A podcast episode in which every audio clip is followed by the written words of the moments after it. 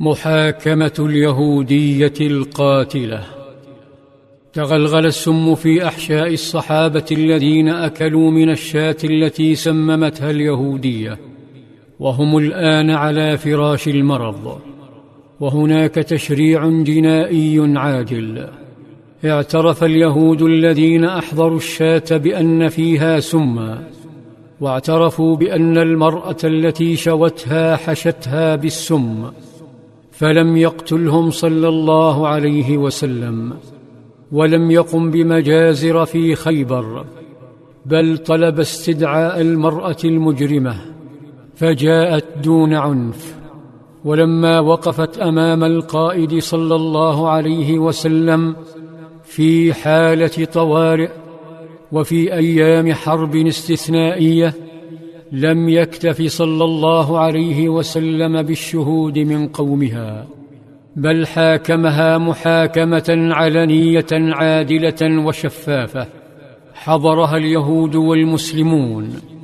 فسألها النبي القائد القاضي صلى الله عليه وسلم سألها عن سبب وضعها للسم فاعترفت دون ضغط أو تعذيب بجريمتها. وقالت أردت لأقتلك. قال صلى الله عليه وسلم ما كان الله ليسلطك علي. كانت أبصار الصحابة واليهود شاخصة ينتظرون الحكم. ففرغ صبر أحد الصحابة فهتف. ألا نقتلها؟ فقال صلى الله عليه وسلم لا. تركها صلى الله عليه وسلم. تركها القائد المتحضر. لم يعتد عليها أحد في ظرف لو ارتكبه اليهود بحق قائد أمة من الأمم لابيدوا جميعا. فكيف وهي الخيانة السادسة أو السابعة للدولة الإسلامية؟ وبعد أيام تمكن السم من أحد الصحابة واسمه بشر بن البراء بن معرور الأنصاري فمات من السم فأرسل صلى الله عليه وسلم يستدعيها وأمر بتطبيق القصاص فقتلت ولم يقتل غيرها. امرأة أخرى تجني خيانة والدها وزوجها وأخيها.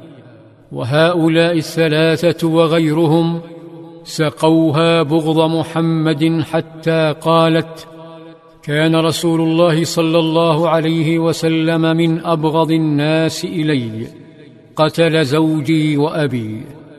إنها تلك الفتاة التي كانت قبل ست سنوات تنصت لأبيها وعمها.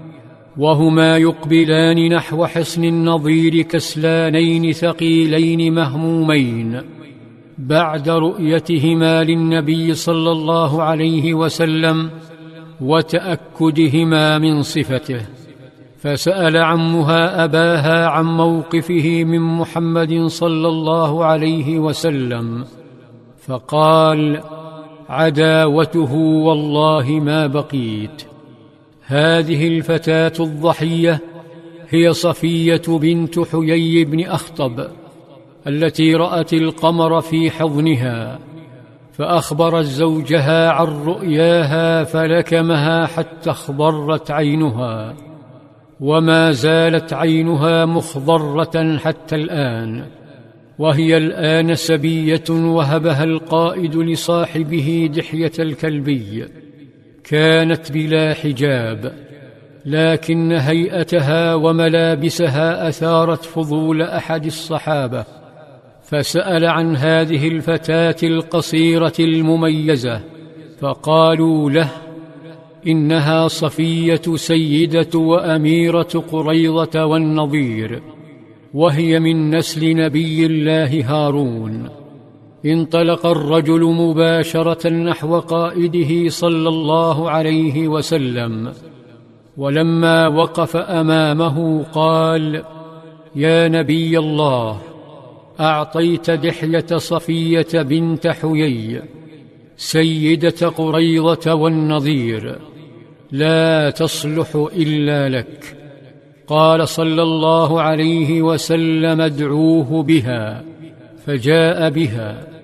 فلما نظر صلى الله عليه وسلم إليها قال خذ جارية من السبي غيرها.